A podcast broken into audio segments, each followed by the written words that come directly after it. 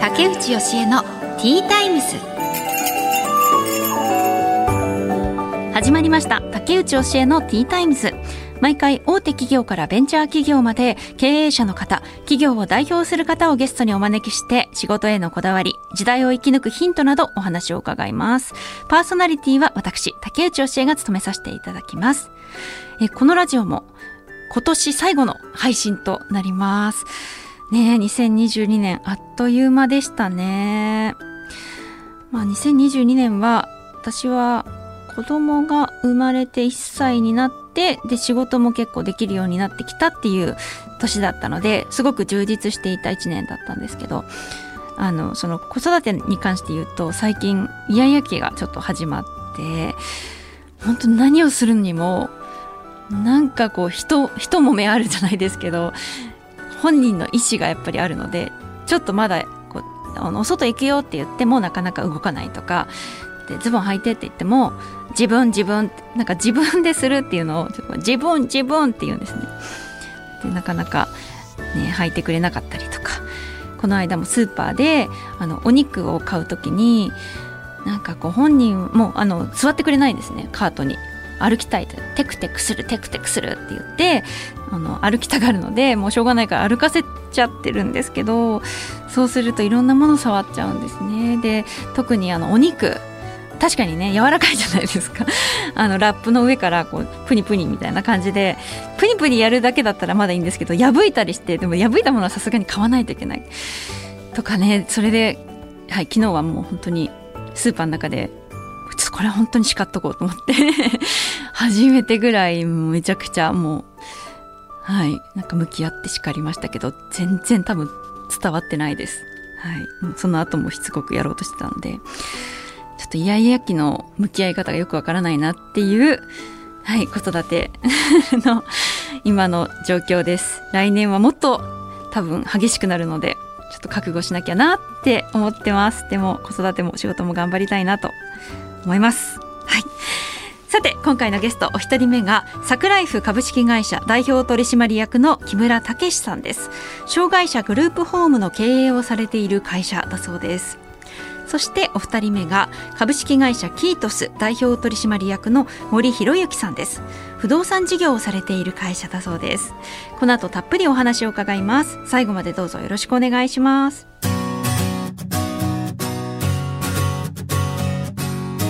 内義恵のティータイムス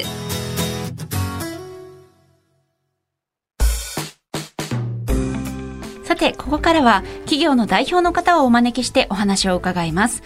桜井フ株式会社代表取締役、木村武さんです。よろしくお願いします。よろしくお願いします。まずはプロフィールをご紹介します。木村武さんは千葉大学工学部を卒業後、大手 IT 企業に入社。それと並行して自身で賃貸経営を続け、法人を設立し独立。現在は障害者グループホーム経営を行い多くの方を支援していらっしゃいます、はい、ということで今日はよろしくお願いしますよろしくお願いします会社は結構近くにあるんですか？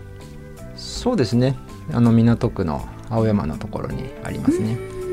じゃあその会社があってそこであのどんな内容のお仕事をされているんですか？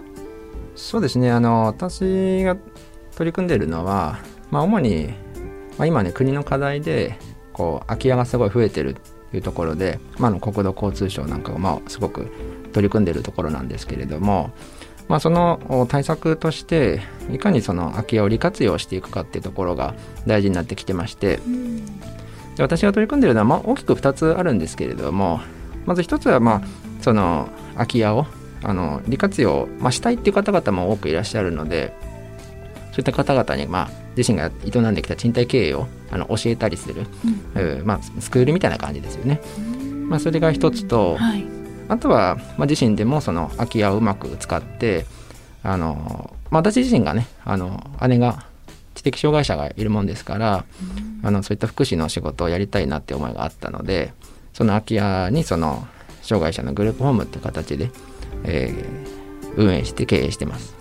その障害者グループホームについていろいろ伺いたいんですけれども、はい、ちなみにその空き家が増えて国がすごい問題になってるっていうのは東京も多いんですか？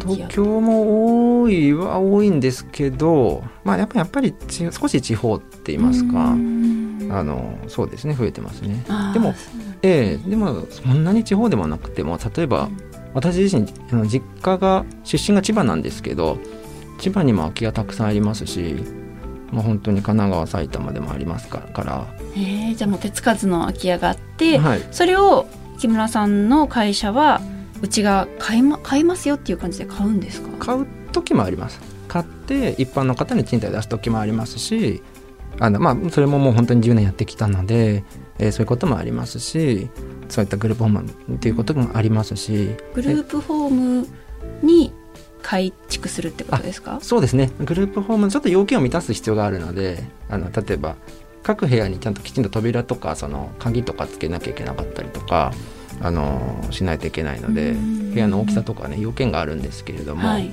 で消防消防とかね。そういったものをきちんとあの役所の要件をクリアして、で、えー、グループホームとして、まあ、やっぱりご家族の方も、まあ、うちもあの姉の件があるんであるんですけど親がですね、結構年配になってくるとですね大変なんですよね。そうですよね、はい、ちなみにお姉様はどういう障害を持っていらっしゃるんですか？うちは知的障害で、えっとまあ、私より3つ上なんですけどなんで44ぐらいかな？45かな、うん、ですけどいまあ、未だにこう知能的にはまあ5歳ぐらいの感じで。でそうするとやっぱ体が大きいですから、まあ、あの女性なんですけどね。でも、うん、でもやっぱり大変で、ね、やっぱり親親もやっぱりどこにも行けないみたいなのがずっと続くじゃないですか。そうですよね。ずっと一緒にいないといけないっていう感じなんですかね。やっぱり70、ね、80とかなってくると、うん、でその人生終わってそれでいいのかっていうところもあるじゃないですか。うん、っていうところでやっぱりじゃあもうさすがに難しいので、えー、ちょっとどこかに少し預けたいとか、うん、あのまあもちろん年末年始は帰ってくるけどとか、まあ、そういう感じであの預ける先っていうのがどうしても必要でで実はこれも日本では足りてなくて。そうなんですね、はい、なのでそこもやっぱり取り組まなきゃいけない部分なので、まあね、国も支援はしてくれてはいるんですけどなかなか経営もねちょっと大変ではあるんですけどね、うそこもやってますね。グループホームにいらっしゃる方はどんな障害を持っている方が住んでいらっしゃるんですか？えっとですね障害が3種類あって知的障害と、えー、身体障害とと精神障害ってあるんですよ。はい、でうんとですねまあ私のところはそうですね、まあ、精神障害の方もいらっしゃるし知的障害の方もいらっしゃるかなっていうところですよね。ああ結構そのいろんな種類の症状を持ってる方がいて、はい、ヘルパーさんも住んでるってことですかね。そうですね。あの、まあ、比較的そんなにそのもう動けないとかそういう身体的にこのあのすごくもう動けなくてみたいな状態でもないので、まあ、預かっていらっしゃるあの業者さんが。はい、ですので、まあ、あの夜間あの見てくれる方とかあの、まあ、当然やっぱり管理する管理者とかあのそういう資格持った方とか、まあ、そういうはい、あの社員はつけてますけどね。えー、じゃあもう常駐っていうよりはその夜来たりとかそういう感じなんですか？どういうヘルパーさんどういう形で？常駐に常駐ですね。そういう意味では。その夜勤夜間だけ来るとか、うんうんうん、あのそういう感じでまあ交代交代で。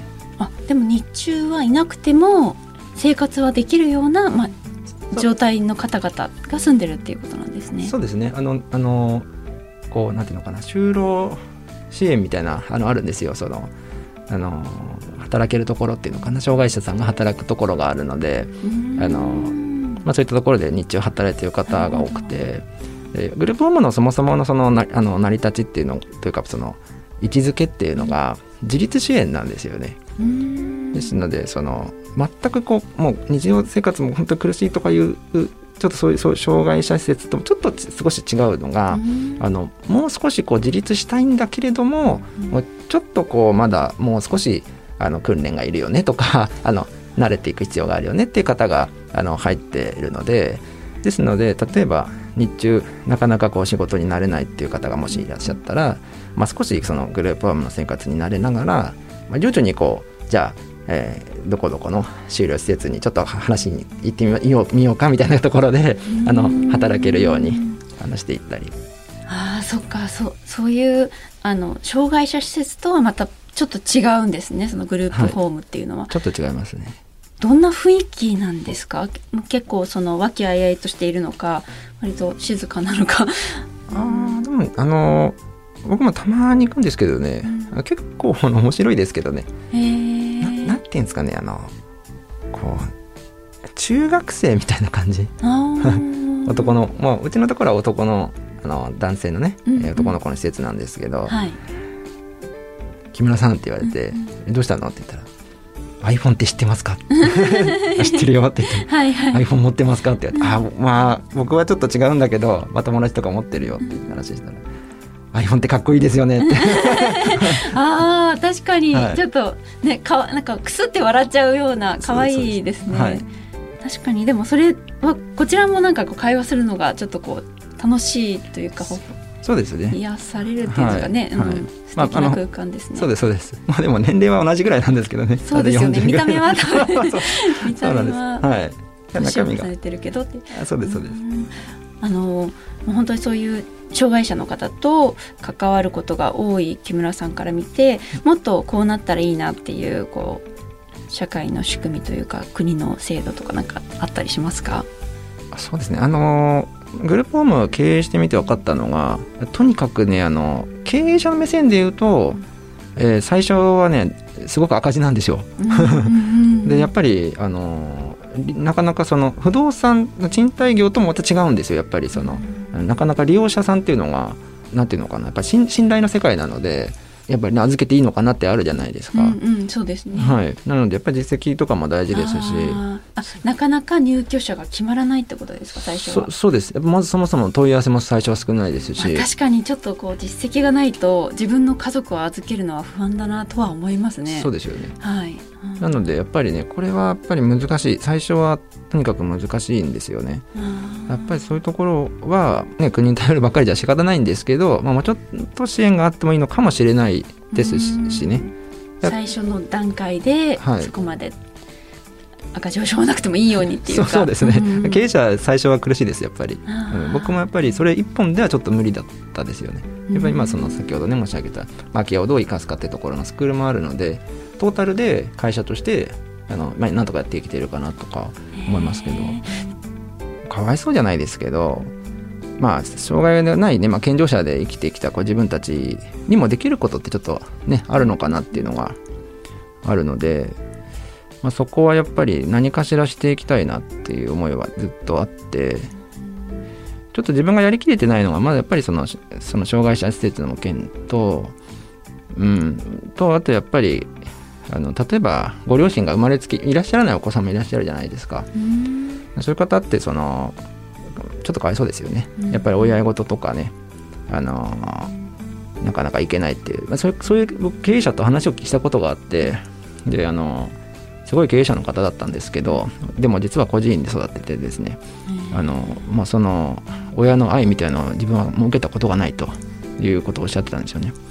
だからねそれはやっぱりひねくれる子も多いよみたいな感じで、うん。それはそうだよなみたいな話聞いてですね。やっぱりそのなんていうか僕たち日本人って結構こう一生懸命働いてこうねあの GDP 上げてみたいな給料上げてみたいなところあると思うんですけどやっぱりそういうこう障害のある方とかそのご両親いらっしゃらない方も全部全体含めてこうトータルで、まあ、日本っていう、ね、国で成り立ってるのかなっていう気持ちもあるので、まあ、うまくそういうふうにところにもこうフォローっていうかねあのしていけるようにしたいなと思ってますね。うんまあその個人の個人の方はまだまだ携われてないんですけどでもせめて何か例えば寄付でもいいですけどあのできることってなんかあると思うのでうち会社として将来的にはそっちの方にも少し何かできないかなってずっと考えてますね。あの結構その障害者施設で、まあ、事件があったりとかもえして、その障害者の方の存在をこうちょっと軽んじるようなはい。考え方の人もいたりすると思うんですけれども、そそういう考え方については木村さん何かこう思うところはありますか、えうんやっぱりえまああの良くないですよね。でただねあの僕はその生まれた時から姉がそういう感じですからそんなふうにはまあ思わないし、えーだけども確かにその普段日常の中でなかなかこううーんなかなか日常でこうまあ出会わない時は出会わないし、うんそうですね。ははいだからちょっと違和感を感じるじゃないですか。うん、だからまあ気持ちが分かるとは言いませんけどでもそういうふうに感じちゃうのもあるそういう社会なのかなというところがあるので、うん、だから、うん、なんでしょうね。例えばまあ今だったら例えば車椅子の方でもね働きやすいようにとかってあの会企業の方もあの採用したりとかしてますけれども、まあ、もう少しやっぱり何かこうなんていうのかな障害のある方もこう社会に入りやすいように何かこうできることがもしかしたらあるのかなっていう思いはちょっとありますよね。もっと社会に溶け込めるような空間を、はい。まあ、そういう社会にしていかないといけないしていけたらいいなっていう。はい、日本人って本当は優しいはずなので、ただ今の社会が結構会社は会社働けっていうね働くぞみたいな感じのだし、まあ、障害者施設は障害者施設なんだけど、うん、なんかもうちょっとこうあのこうなんていうのかな。できないかなっていうところは思うところはちょっとありますよね。障害者の方がなんかこう社会に思い切り貢献できるそうですようねな場所を作るそうですね。少しかねあの交わえる場所とか、まあ、機会があってもいいのかなとかうん。分かり合えるじゃないですけどねもう少しね。そんな気もちょっとしてますよね。うん。結構なかなかそういうのってなかなか結構日本ってそういうのない気がするので別にそこはもうそのまあ利益どうこうとはちょっと違う話違うんですけど何かこうそういう仕組みじゃないですけど考えた方がいいのかなってそういう社会に、ね、自分たちもしていった方がいいのかなっていう気持ちはちょっとありますよね。はい、ありがとうございます。ということで、桜井フ株式会社代表取締役木村武さんにお話を伺いました。ありがとうございました。ありがとうございました。竹内義恵のティータイムス。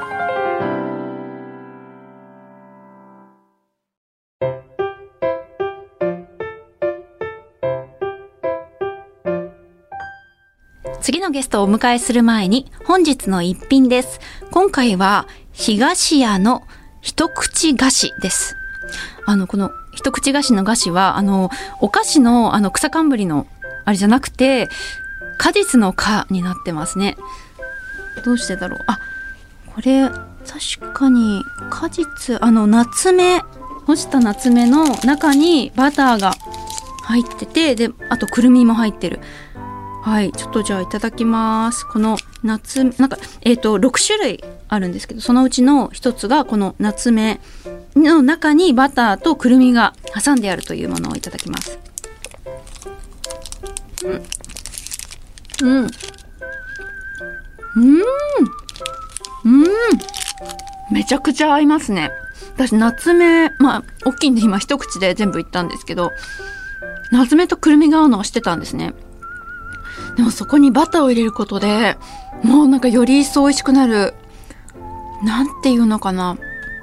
夏目のこのその素材本来の甘みととバターもあの甘くてでそこにくるみの食感が交わってめちゃくちゃ美味しいですね。他も6種類あってちょっとかわいい全部ちょっとこう一口サイズなんですけどありがとうございます。さてこの後お招きするゲストは株式会社キートス代表取締役の森博之さんです。この後たっぷりお話を伺います。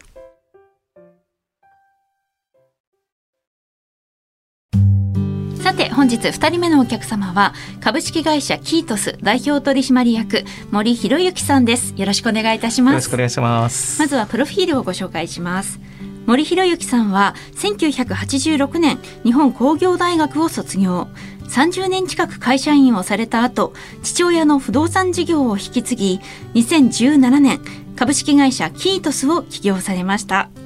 はいということでよろしくお願いします、はい。あのスーツ姿でいらっしゃってもうなんか本当に会社員っていう感じのそうですね。はい。ある意味作業着ですけどね、これが。ああそ,、うん。それでいつもお仕事されてるんですいや、ね今も。いつもはもう作業着着たり、作業着？作業着って、えー、もうあのあ。朝掃除してますから。ええあご自身が持っている物件の掃除ですか、もうそれもあるし事務所の掃除もあるし。ああ、へえそういうことをされるんですね。であの会社があるのはえ神奈川県横浜市っていうことであのーこの不動産事業を引き継がれたのはいつですか？えっ、とですね今ちょうど丸4年経ちますかね。丸4年。2017年の6月に会社を起こしてますんで。へえそれまではあの本当に会社員として。あそれまではもうサラリーマンしてましたから。どんな仕事されてたんですか、えーっとまあ分かりやすく言うと、えー電気関連でテレビのアンテナを製造販売してるメーカーにおりましてそこに20年いたかな。えエンジニアとしてですか？いやえーっとルートセールスで。営業ですか？営業ですね。あー。あじゃあ全然そのお父様の不動産とは違うお仕事をされてたんですね。違いますね。えーそれはどうして？興味があってね電気が好きで結局工業大学に行ってあの本当はこういうところに勤めたかった。放送局とか。あそうね、レコーディングの仕事したかったんだけど、それでまあとりあえず工業高校行ってで工業大学行って、まあ、音響工学とかやったんですけど就職した先がたまたまそのアンテナの会社に入ったっていう。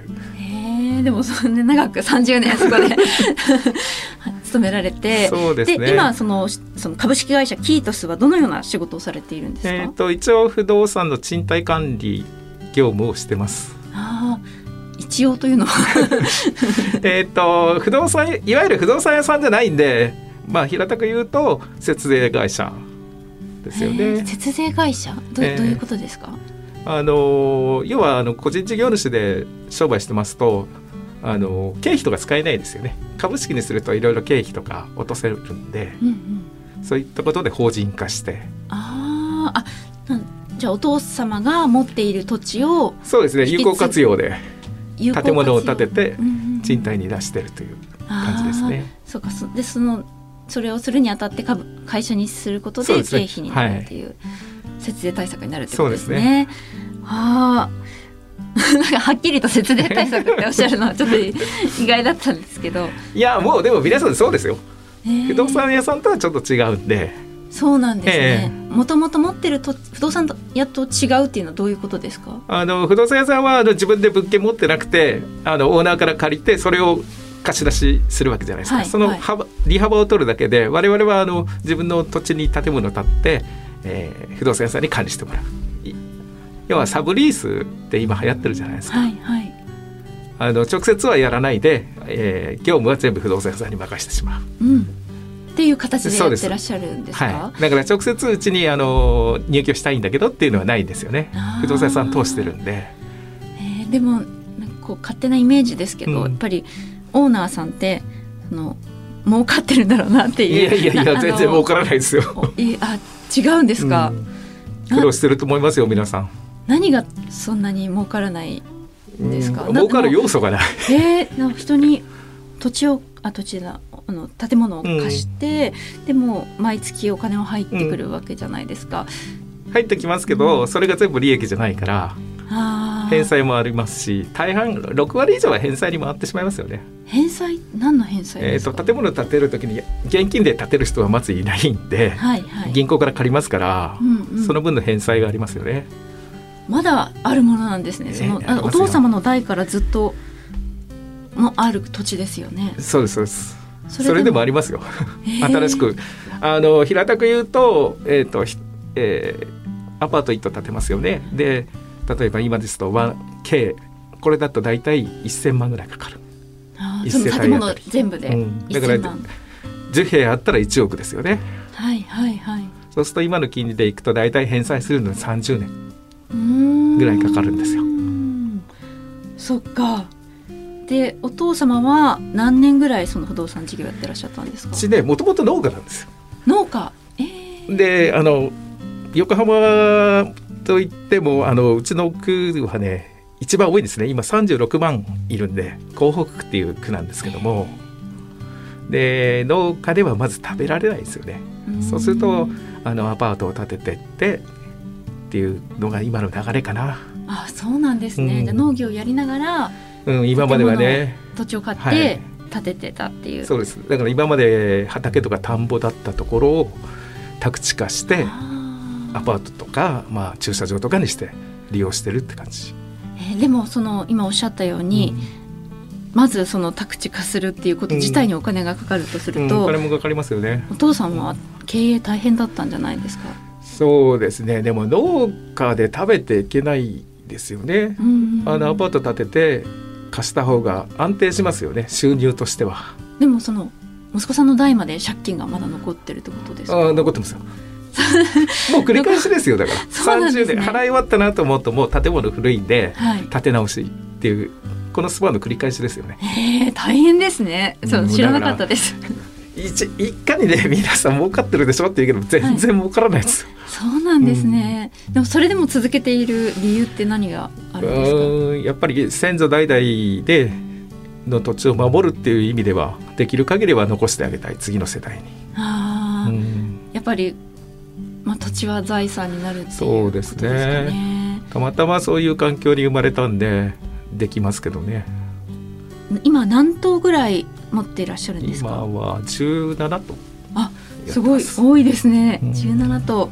あと駐車場管理もされていると。うん、それもしてます駐車場管理は何何何個あるんですか？場所。駐車場で今うちの会社の前のとこに、えー、と15台貸してるかなあー、あでもじゃあ賃貸しての物件を貸してるのがほとんどそうですそうで、ですすね。うん。えー、17棟管理してると大変ですね。まあいろいろありますよね。どどういうことがあるんですか？まあゴミの問題が一番多いから、ああ、うん、新しい入居者さんが来ると分別しないで捨ててしまう。あー。そうすると、えー環境事業局が収集しないでそのまま残っていくと、はいはい。まあ、そういう後始末もあるし。確かにそれを片付けるのって大家さんですよね結構。うん、だから本当は不動,、ね、不動産屋さん入ってるんで管理会社さんがやってくれるんだけどうちはたまたまねあの事務所の横とかも貸してるんで僕が先に見ちゃうんで、あ気づいちゃう。うん、でそうすると「あおやって言って大家さんあのもうその荷物そのゴミは引き取るんですか？一人とかちゃんと分別してあげても清掃局に持ってってもらいますよ。ああうん。そっかだから普段作業着でやってらっしゃるっていうのはうん。そういうことなんですね。大変ですね。人のゴミを管まあ理し始末しないといいうけないのは。ですよね。うん。まあやっぱどうしてもそういうのはありますよね、うん。きっとね。人によって。うん。まあゴミの問題はずっとですよね。でそのままほっとくと近所からクレームにもなるし。はいはい、そっか。それはもう森さんがご自身でやるっていうことが、あの。まあほ暇ですからぐるぐる回って。え会社の従業員の方はどないや何？うちはね前はあの親父と私とうちの女房と3人で。今ちょっと親父も他界してしまったんではい。実質2人でやってますけど。あそうなんです奥様とお二人で、そうです。だからじゃあそうですね、うん。やらないと森さんがやらないともう どうしようもないですね。うーん。なんでこう、まあ、この仕事をしようと思われたんですか？もうなんでっていうかもうせざるを得ないですよね。農家できないんで、はい。うん、土地はあるけど農家はできないからやっぱりね。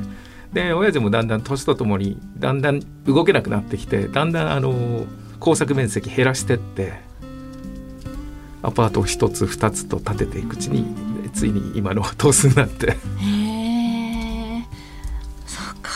えこれからこうしたいみたいなこう夢とか目標とかあったりしうますか？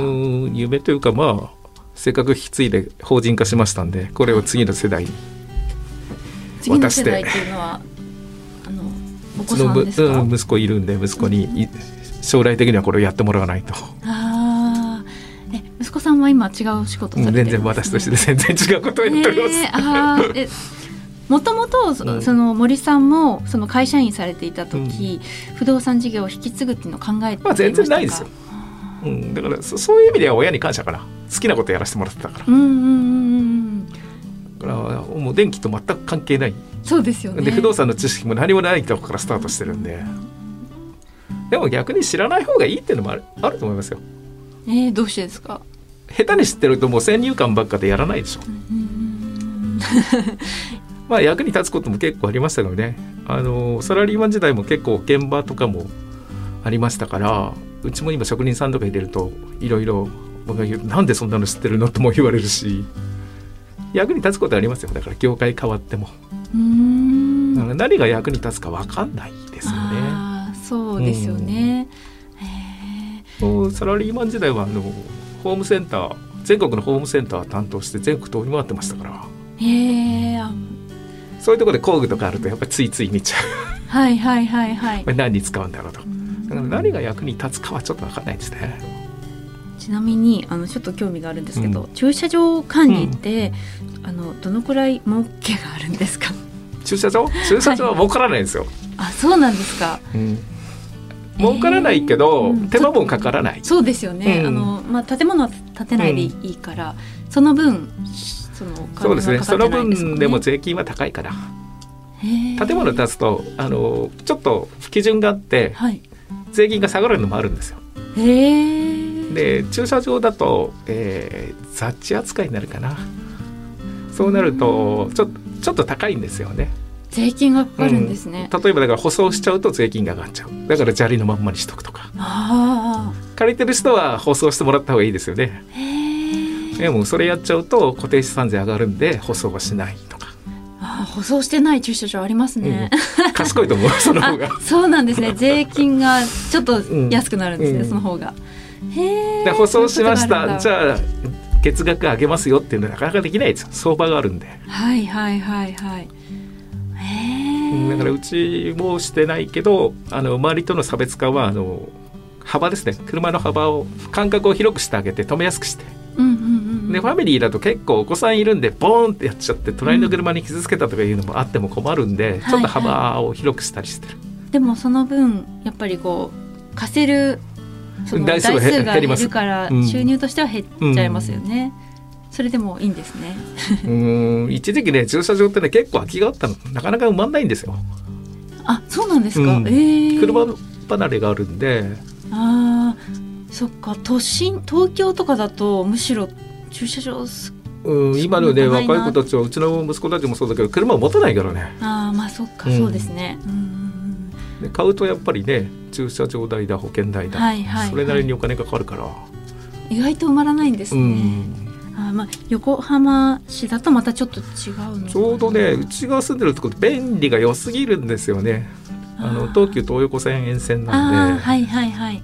そうですね、うん。私あの静岡に住んでるので、はい。まあ、もう車社会なので。そうですよね。ちょっと状況違いますよね、駐車だから場はすぐ埋まりますね、ああでも都会だとね結構値段するんでうちのところでも駅周辺行くと2万円とかになっちゃう。ちょっと離れるとまあ1万5千円借りる側ってことですか？借りる側が、ああそうですようね、ん。えーえこちらはどうなんですか？駐車場の。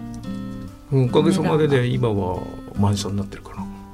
あマンションになってる、うん。ここのところねコロナになってからねポツポツっと増えてきてる、はいはいはいはい。あの自分家でお仕事されて営業者を来たりとかうーん。借りる人がちょろちょろっと出てきてるから。そうなんだ。ちょっとなんかあの 森さんがお話聞きやすい方なんで いろいろえ？普段聞けないこと聞いちゃいましたけれども。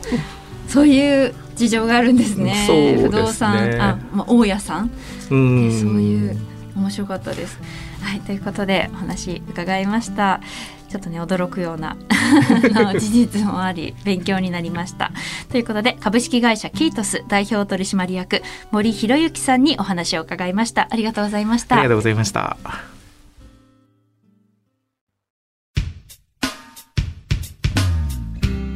竹内教えのティータイムズそろそろお別れの時間となりましたえーお一人目が桜井フ株式会社代表取締役の木村武さん。あのー障害者グループホーム施設の運営をされているということでしたけれども、お姉様が実際にそういう、まあ、身近にそういう障害者の方がいらっしゃってで何かできないかという思いであの運営されているというのがすごくよく分かってうんでやっぱりこう障害者の方がもっと社会の中で関われるような、うん、環境になってくれたらいいなっていうの思いもすごく伝わってきました本当にそうだなと思います私も実際に生活していてそこまで、うん、関わることがあまりないなと思うんですけどもっと自然にあの関われるような環境であるべきですよね。うんはいそしてお二人目が株式会社キートス代表取締役の森博之さんです。あのすごくこうなんだあけっぴろげな オープンな方であのとても話しやすくちょっと驚くような不動産その不動産じゃないのかな、まあ、オーナーは儲からないっていうのがあそういう仕組みになっているんだってねあの確かに建物を建ててで結構な借金をした上で始めてるんだっていうのがよく分かってちょっとこれからあの大家さんに対する見方が変わるなと思いました。はいということで今日もいろいろなお話伺いました。竹内教えのティータイムズお時間となりました。お相手は竹内教えでした。また次回お話ししましょう。では良いお年を。